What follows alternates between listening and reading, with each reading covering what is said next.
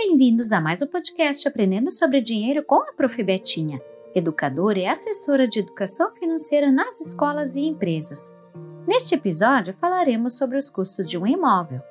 A grande maioria das pessoas possui as mesmas despesas, porém com valores diferentes.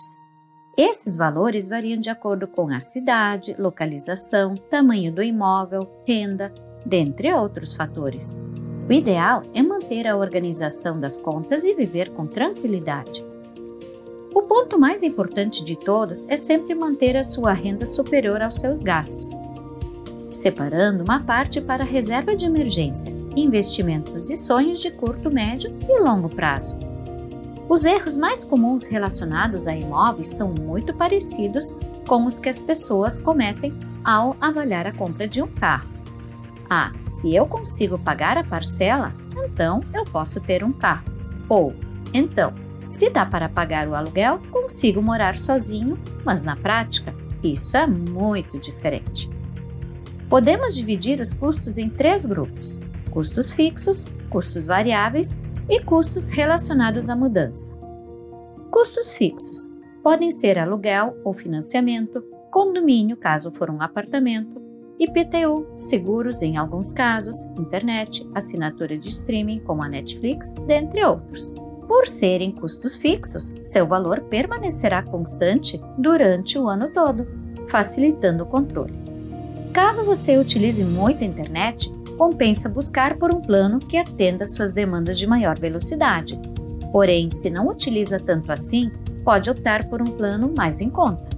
Das assinaturas de streaming, opte por manter uma ou no máximo duas, pois talvez nem tenha tanto tempo assim para assistir e estará pagando por algo que não está sendo utilizado.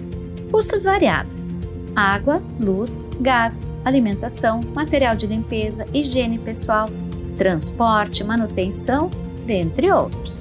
Por se tratar de custos variados, ou seja, o valor aqui varia conforme a quantidade de produtos consumidos, podendo trazer surpresas ao orçamento no final do mês ou em determinadas épocas do ano, como um maior gasto com energia elétrica nos meses de verão. Usar a luz solar para secar as roupas também gera economia. A alimentação pode se tornar o grande vilão. Por isso, tome alguns cuidados, planeje as compras indispensáveis e pegue leve com os extras. Também evite ir às compras com fome, pois acabará levando mais produtos do necessário. Dose a quantidade de produtos perecíveis que está adquirindo, para que não tenha que descartar os alimentos estragados ou vencidos. O transporte é um fator muito importante. Apesar de não ser um custo direto do imóvel, deve ser levado em consideração, já que sofre influência por conta da localização do mesmo. Às vezes, compensa pagar um aluguel um pouco mais caro e gastar menos dinheiro e tempo com a logística. As caronas compartilhadas também são bem-vindas. Custos iniciais de mudança.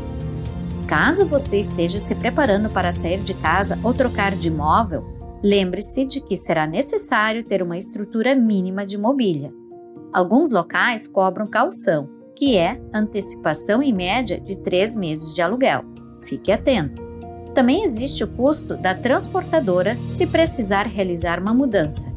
E caso não possua mobília, precisará avaliar a compra de eletrodomésticos, móveis e demais necessidades. Morar sozinho é o sonho de muitas pessoas, por isso precisamos tomar cuidado para não antecipar esse sonho antes do tempo correto.